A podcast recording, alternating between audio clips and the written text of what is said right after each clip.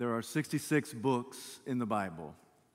There are 1,189 chapters. Out of all those books, the one that is most precious to me is Romans. And of all the chapters, the one that is most meaningful is Romans chapter 8. It's a chapter that begins with a declaration of no condemnation. It's a chapter that ends with a promise of no separation. And in between, there are 39 verses that give rise to great celebration. I invite you one more time to take your Bible and turn to Romans chapter 8. I want to read in your hearing verses 31 to 39. Once you've found your place in sacred scripture, please stand out of reverence to the public reading of God's holy word. Romans chapter 8, allow me to begin at verse 31. What then shall we say in response to this? If God is for us, who can be against us?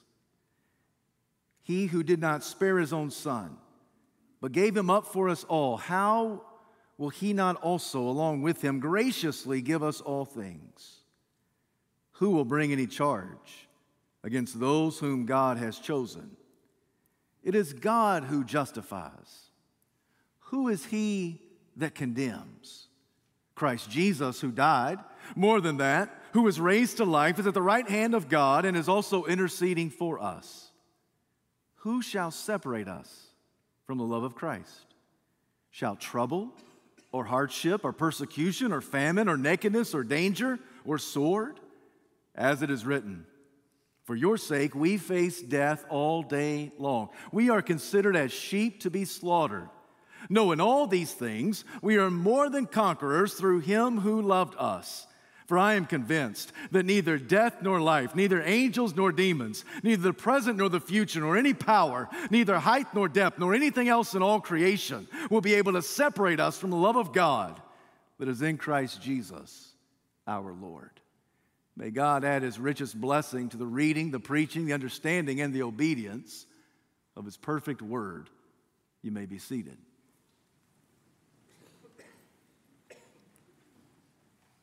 The Apostle Paul begins this final paragraph of Romans chapter 8 with the question How then shall we respond to this? The question begs another question What is the this he's referring to? And the this must hearken back to Romans chapter 8, verses 28 to 30. How then shall we respond to this? This fact that we know our God works in all things for the good of his people, to those who love him and are called according to his purpose. How then shall we respond to this? This being that you have been predestined before the very foundation of the world to be conformed into the image of the Lord Jesus Christ. How then shall we respond to this? The this reality that we know that those he predestined, he also called. And in, in response to his call, we respond in faith. And because that faith, we are justified. And justified means not only forgiveness forgiven of sin, but declared innocent both now and forevermore. And once we are justified, we have the promise that we will be glorified. How then shall we respond to this? I don't know about you, but at the very least, we ought to say, Hallelujah, thank you, Jesus. We ought to say, Thank you, God, for what you've done for us in Christ. For don't you know that God should have killed us, but He kept us? He should have slaughtered us, but He saved us. He should have left us, but He loves us. He should have destroyed us, but He has delivered us.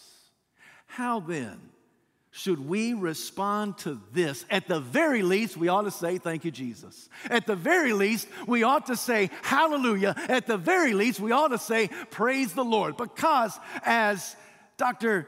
Martyn Lloyd-Jones said, that when I come to Romans chapter 8, it reminds me, it teaches me, it solidifies in my heart that we have satisfaction in Jesus. That in Jesus Christ we have all that we need. This world is full of suffering. This world is full of trouble. Everything is topsy turvy. Everything is tumultuous. But in this world of chaos, we have Christ. And Christ gives us all that we need. If it sounds too good to be true, the Apostle Paul then builds the argument for the rest of chapter 8 to prove his point that our security is in Christ and Christ alone. Our stability is in Jesus Christ. He builds his argument with five questions. These five questions build one on the other. The first question is found in verse 31. If God is for us, who can be against us? Friend, this is a well crafted question. If Paul had simply asked, Who can be against us? the list is endless. For there are various times, various seasons, when various people, for various reasons, are against us. The case could be made that there are times when the devil is against you. There are times when your spouse is against you. And no, the devil and the spouse are not one in the same. There are moments when the boss is against you. There are moments when the insurance company is against you. There are moments when the police are against you. There are moments when the government is against you. There are moments when your uncle is against you. There are moments when your classmate, teammate, coach is against you. There are moments when there are various people at various times that are against you. In this passage, the apostle simply asks the question if God is for us, who can be against us? It's a well crafted question because God is the final court of appeals. The word if could be translated as since. Since God is for us, who could be against us? That it really matters little the suffering that surrounds us. It really matters little the pessimism that paralyzes us. It really matters little the chaos that consumes us. Because if God is for us, who could be against us?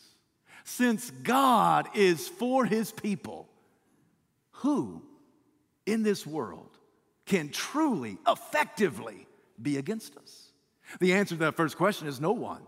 That since God is for us, who could be against us? No one. No one can have any power. No one can truly have any sway. No one can have any effect over us. Why? Because God is for us. And since God is for us, who can be against us? The answer is no one. Second question comes in verse 32. In verse 32, the question is Will he not also graciously give us all things? Will he, being God, not also graciously give us, grant us all things? And the answer is, of course he will. We know from other places that God meets all of our needs. Philippians chapter 4, my God will supply all of your needs according to his glorious riches in Christ Jesus. But I want you to hear me clearly that the Bible is consistent, that God will meet all of our needs, but the Bible never promises that God will meet our greeds. Just because you're a follower of God, there's no guarantee that you're going to live in the big house, drive the fancy chariot, and land the lucrative job. You remember what Jesus said? Foxes have holes, birds of the air have nests, but the Son of Man has no place to lay his head. I take that to mean there are times when the animal kingdom will have it better than you. There are times, Jesus says, when I used a rock as my pillow, the stars as my blanket. There were moments when Jesus had no shelter over his head. Foxes have holes, birds of the air have nests, but the Son of Man has no place to lay his head. Just because you're a follower of Christ, there's no guarantee your life will be comfortable. No, but even in the chaos, God will provide all that we need. Paul makes the argument from the greater to the lesser.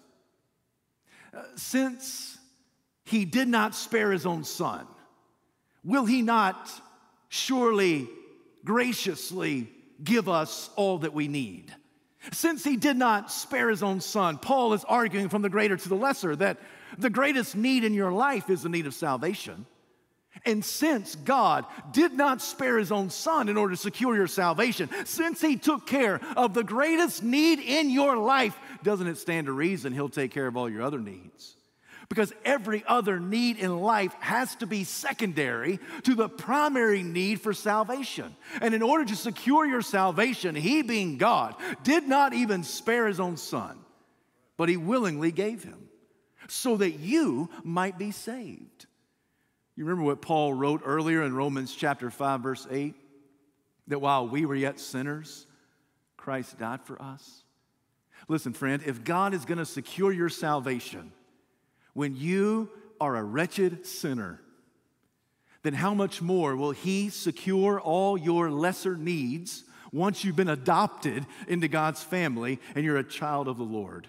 Doesn't it stand to reason that if He can satisfactorily give you salvation, which is your greatest need, then He surely can take care of your lesser needs. Will He not also graciously grant us all that we need? And the answer is absolutely. John Piper said it's not that Jesus um, uh, stumbled in front of the bullet that was heading straight for you. No, Jesus willingly jumped in front of you, and He intentionally took the bullet for you. The certain demise that was facing you, coming at you, the bullet that was certainly going to result in your death, Jesus stepped in and he did it on purpose. And if he would do that on purpose to take care of your greatest need, then surely he would take care of any lesser need.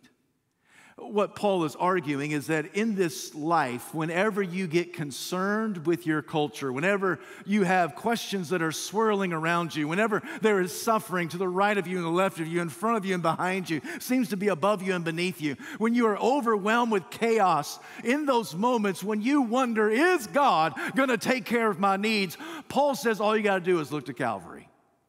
All you got to do is remember Calvary. If you look to Calvary, you'll know that your ultimate need of salvation is secured in Jesus, so it stands to reason He's going to take care of everything else.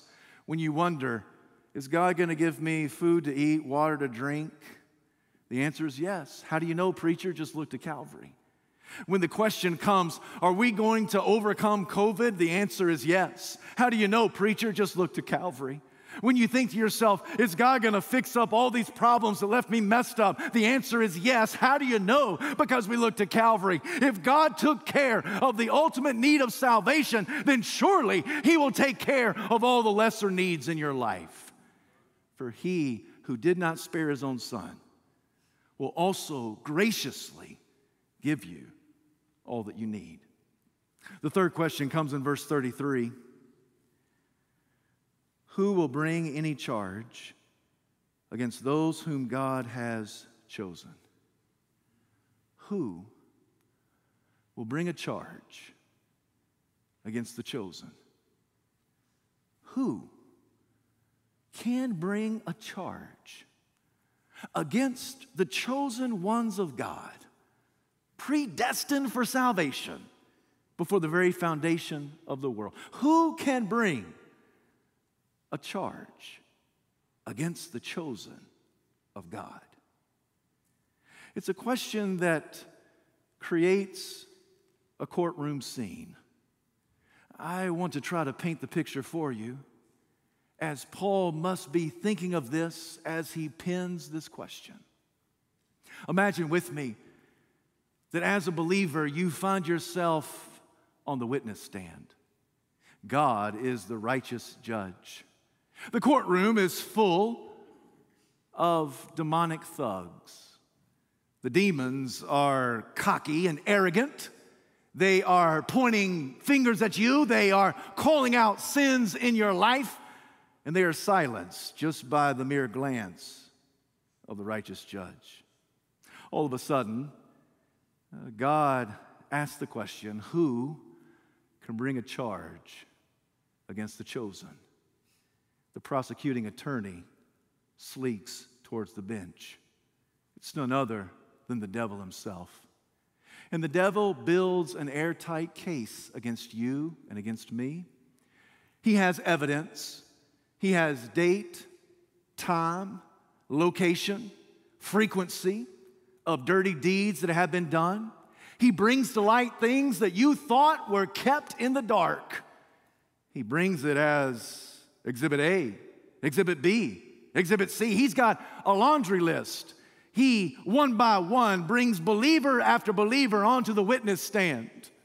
and he accurately indicts. He says of you, you're a gossip. You, you are a thief. You, you are a pervert. You, you are an adulterer. You think to yourself, but I've never, I've never broken my marriage vows, but he reminds you of all those lustful images that you've gazed at. He says of you, you are a murderer, and you think to yourself, I've never killed anybody. But he reminds you of all those times when you got angry and you slandered a brother or sister, sliced and diced their reputation merely with the words that tumbled from your mouth. He says of you, you're materialistic. He reminds you how guilty you are of misusing the name of the Lord. He shows you how you have a foul mouth and a foul heart. He says of you, you are a robber. He indicts believer after believer after believer. And every time he sets somebody up on the witness stand and he incriminates them, guilty as charged. The courtroom goes crazy for all the demonic thugs are hooping and hollering because they know that the devil is right. And you are guilty as charged. And then the righteous judge, God Almighty, once again asks the question Who can bring a charge against the chosen? Now, with the repetition of the question, the devil is aggravated. He's upset. He's perturbed. He asks for permission to come towards the bench. God grants it. And when the devil gets there, he says, What are you doing? Why are you saying that? I have accurately demonstrated there is no one righteous, no, not one. Every single person that you call a believer is guilty as charged. And I have proven that time and time again. I've got the evidence. Everything is satisfactory. So why do you keep asking the question? who can bring a charge against the chosen. And then, in dramatic fashion, all God does is he leans over the bench and he says, I am the God who justifies.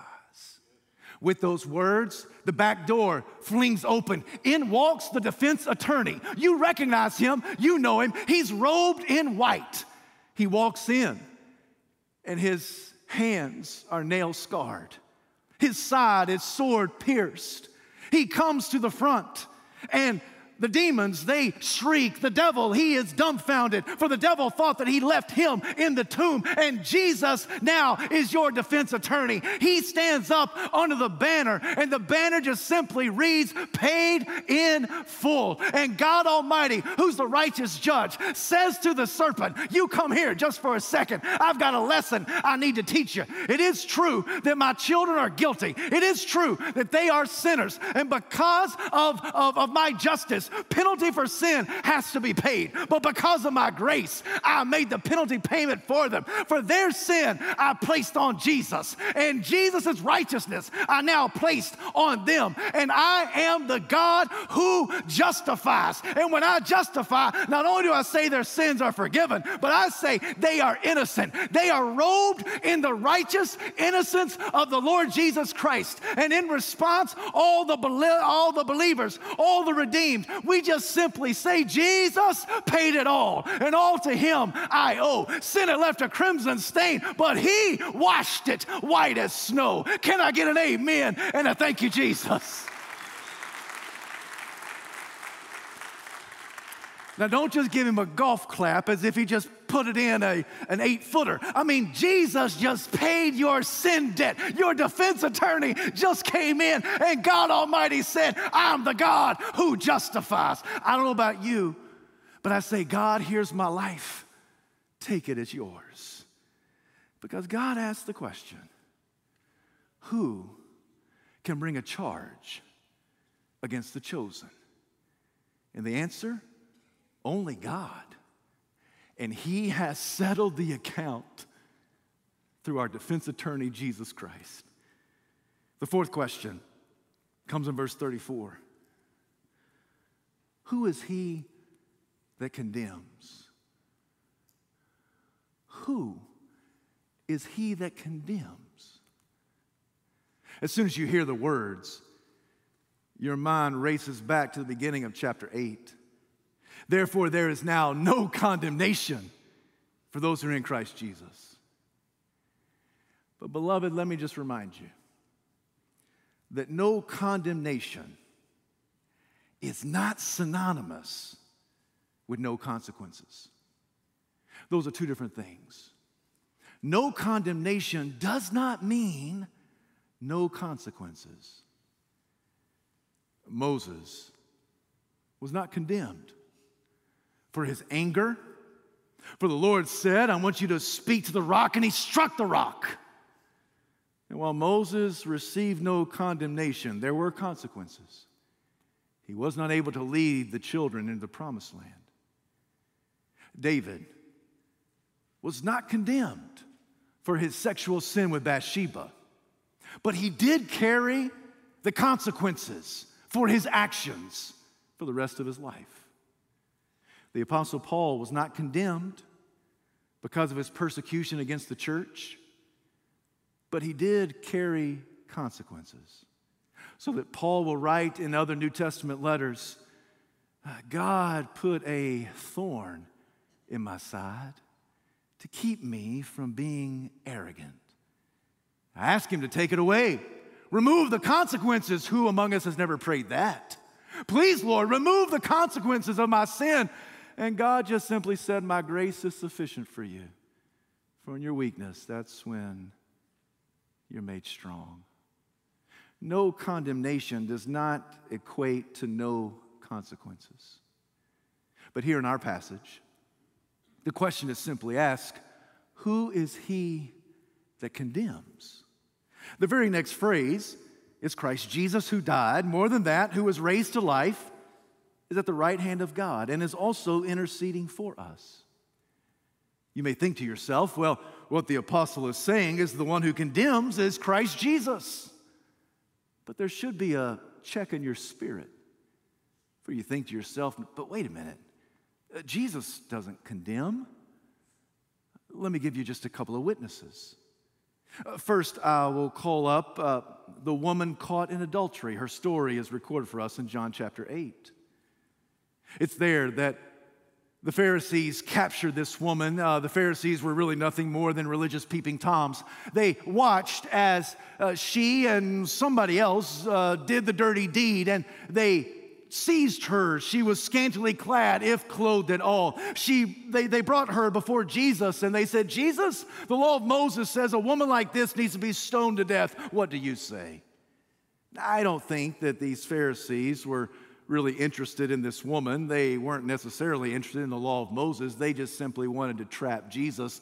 They were using this woman as a pawn in their ploy actually, according to the law of Moses, uh, both this woman and the man needed to be stoned to death because the law of God knew it always takes two to tango. And so both the woman and the man deserved death because of their actions. Jesus, who's the author of the text, Jesus begins to doodle in the dirt. He begins to write something in the sand. Nobody knows for sure what he wrote, but apparently it was quite convicting. Eventually, he stood to his feet and he said to the Pharisees that have gathered, Any of you without sin, go ahead and cast the first stone. I'll get out of the way so you can hit her squarely on the temple of the skull. If you don't have any sin, you go right ahead and you cast the first stone. One by one, they dropped their rocks, starting with the oldest down to the youngest. Jesus, realizing that no one was there except for him and that woman, he said, uh, Dear woman, where are your accusers? She said, I have none. He said, Neither do I condemn you. Now go, leave your life of sin. Jesus said to her and to anyone who would listen, I don't condemn you. I don't condone what you're doing either. So I'm calling you to leave your life of sin.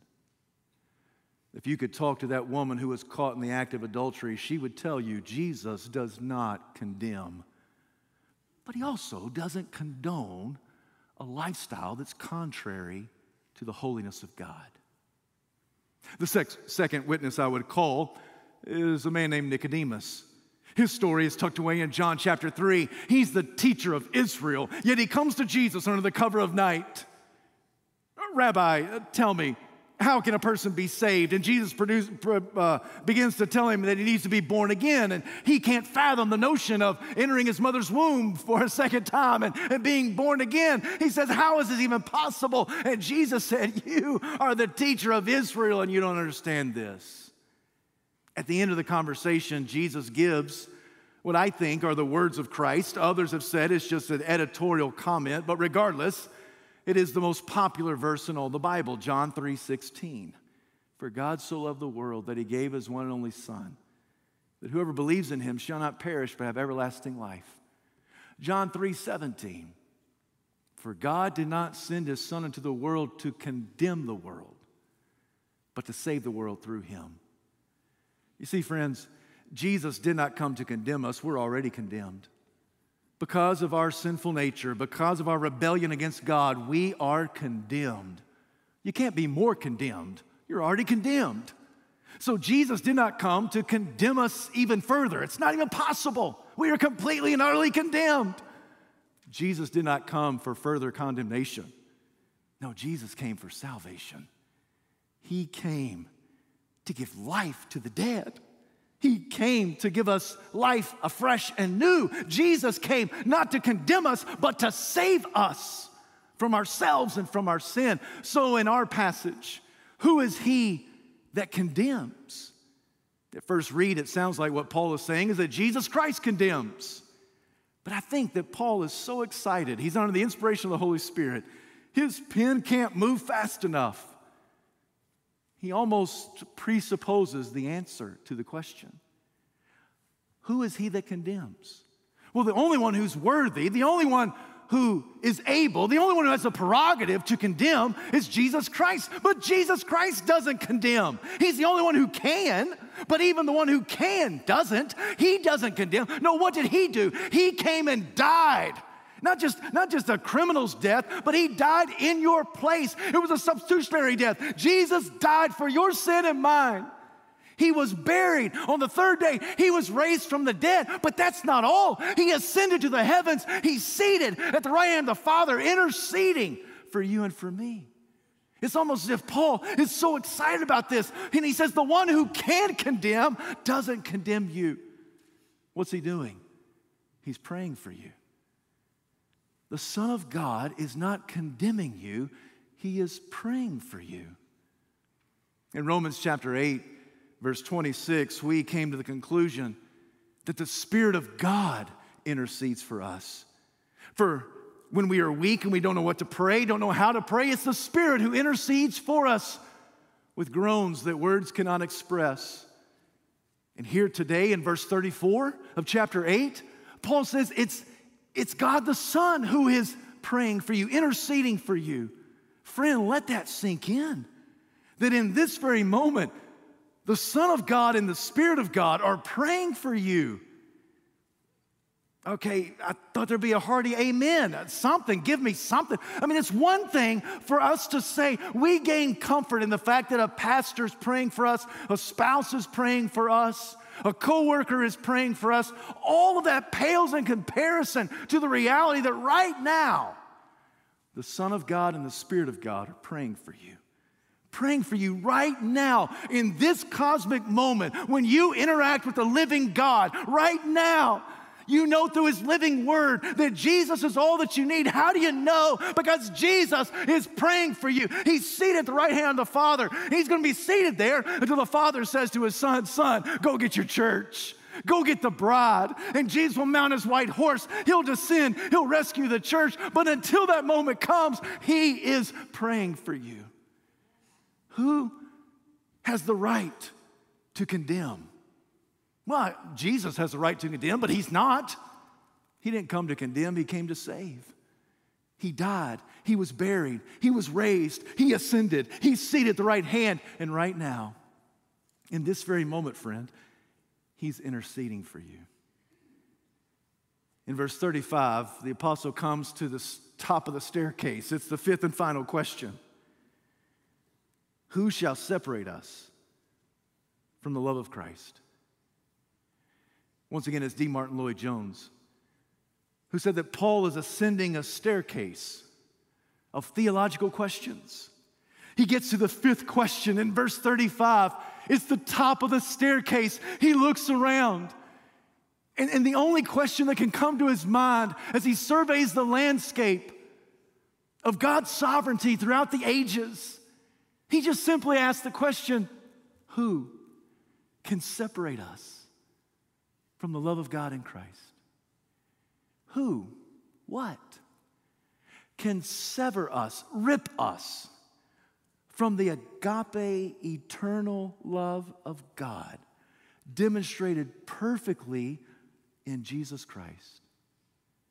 What follows are seven options. Seven things in the first century and in this century would be uh, suitable subjects for us to think to ourselves uh, can this separate us from God? He gives seven, that's the no- number of totality, it's the number of completion. It's as if he's listing out everything in the world that potentially could separate us from the love of God in Christ. Shall trouble, hardship, persecution, famine, nakedness, danger, or sword. And if you listen closely to the sacred text, after every one, you hear the church throughout the ages declaring a collective no. Who can separate us? Can? Trouble? No. Hardship? The church says no. Persecution? No. Famine? No. Nakedness? No. Danger? No.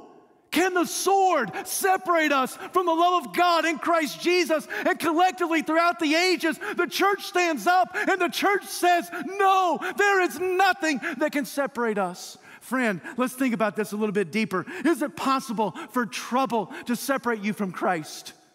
Is it possible that the trouble of COVID or the trouble of cancer separate you from Christ? And the answer is a collective no. Can it be that the hardship of a, of a potential economic uh, shutdown, is it possible that a downturn economy, is it possible that the hardship of financial life where there's more month than money, is it possible that that could separate you from the love of God in Christ? And the answer is no. Is it possible, friend, for persecution, persecution that rips apart family members, persecution that leaves behind deformed bodies, persecution that brings death. Is it possible for the persecution against the church to separate us from the love of Christ? And the church says no. Is it possible that famine, famine that results in bloated stomachs and empty cupboards, is it possible that famine could separate us from the love of Christ? And the answer is no. Is it possible? Is it possible that nakedness, nakedness from the shame of dirty deeds of your life, nakedness that could be a result of crimes that are done against you, like rape and incest and molestation? Is it possible that those vicious, vile things can separate you from the love of God in Christ? And the answer is no. Friend, is it possible that danger, danger from a thug, danger from a thief, danger from violence in our streets, is it possible that danger could keep you from the love of God in Christ? And the answer is no. Is it possible that the sword, the sword that can sever the head from the body and puncture the heart? Is it possible that the sword could separate you from the love of God in Christ? And please help me, church, because the collective answer throughout the ages from the church of the Lord Jesus Christ, those of the redeemed, we say no. Nothing. Nothing. Nothing can separate us. Who can separate us what can separate us? Nothing. Because our security is in Christ and Christ alone. He is strong enough, He is able enough, He is secure enough. There is nothing that can separate us. Paul quotes Psalm 44. It's a psalm that testifies that we are the sheep. And like slaughtered sheep, we're surrounded by suffering. And just because there's the presence of suffering, that does not mean the absence of the Savior. And Paul says, no, we are more than conquerors through our Lord Jesus Christ. He has given us victory. So I'm convinced that neither death nor life, neither angels nor demons, neither the present nor the future, nor any power, nor height, nor depth, nor anything else in all creation will be able to separate us from the love of God that's in Christ Jesus. Friend, this is a chapter that begins with no condemnation, it ends with no separation, and all throughout, it gives reasons for glorious celebration. We have everything we need in Christ. The reason we can be co- so confident is because God secured our salvation in Jesus. And Jesus not only went to the tomb and experienced your hell, went to the grave and rose from the third day, rose on the third day. We, we know that because of those things, we can handle whatever life brings. There's no reason for fear. There's no reason for us to be overwhelmed and consumed with the culture and chaos of life. Why?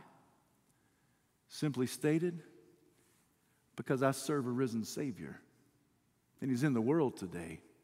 And I know that He is living, whatever men may say. I see His hand of mercy, I hear His voice of cheer, and just the time I need Him, He's always near. He lives, He lives. Christ Jesus lives today. He walks with me and He talks with me along life's narrow way. He lives, He lives. Salvation to impart. You ask me how I know He lives. Because He lives within my heart. Because He lives, I can face tomorrow. Because He lives, all fear is gone. Because I know He holds the future and life is worth the living just because He lives. Friend, because He lives, there's no condemnation. Because He lives, there's no, there's no separation. And because He lives, there's reason for great celebration. All throughout the ages, the church has come and stood around Romans chapter 8. And here in Romans chapter 8, they say with the Apostle Paul, I'm convinced that neither death nor life, neither angels nor demons, neither the present nor the future, nor any power, nor height nor depth, nor anything else in all creation will be able to separate me from the love of God that's in Christ Jesus my Lord.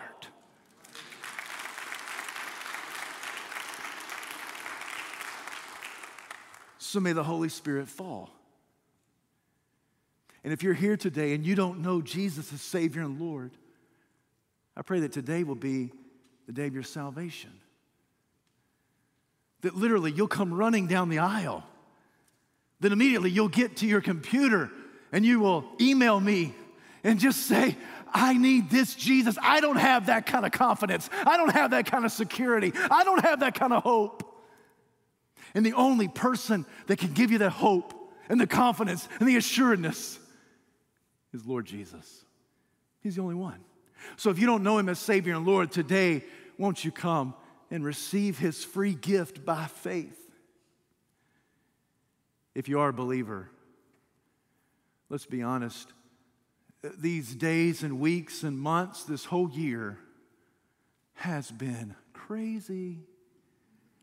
And maybe there is so much fear and anxiety and confusion and worry that creeps into your spirit it, it, it, lodges into your mind and you try to push it away. You try to suppress it. You try to get rid of it. You try to sing your way under, under glory. You, you, you try everything possible, but it seems you're just overwhelmed with worry and chaos today. Today, beloved, know who you are in Christ.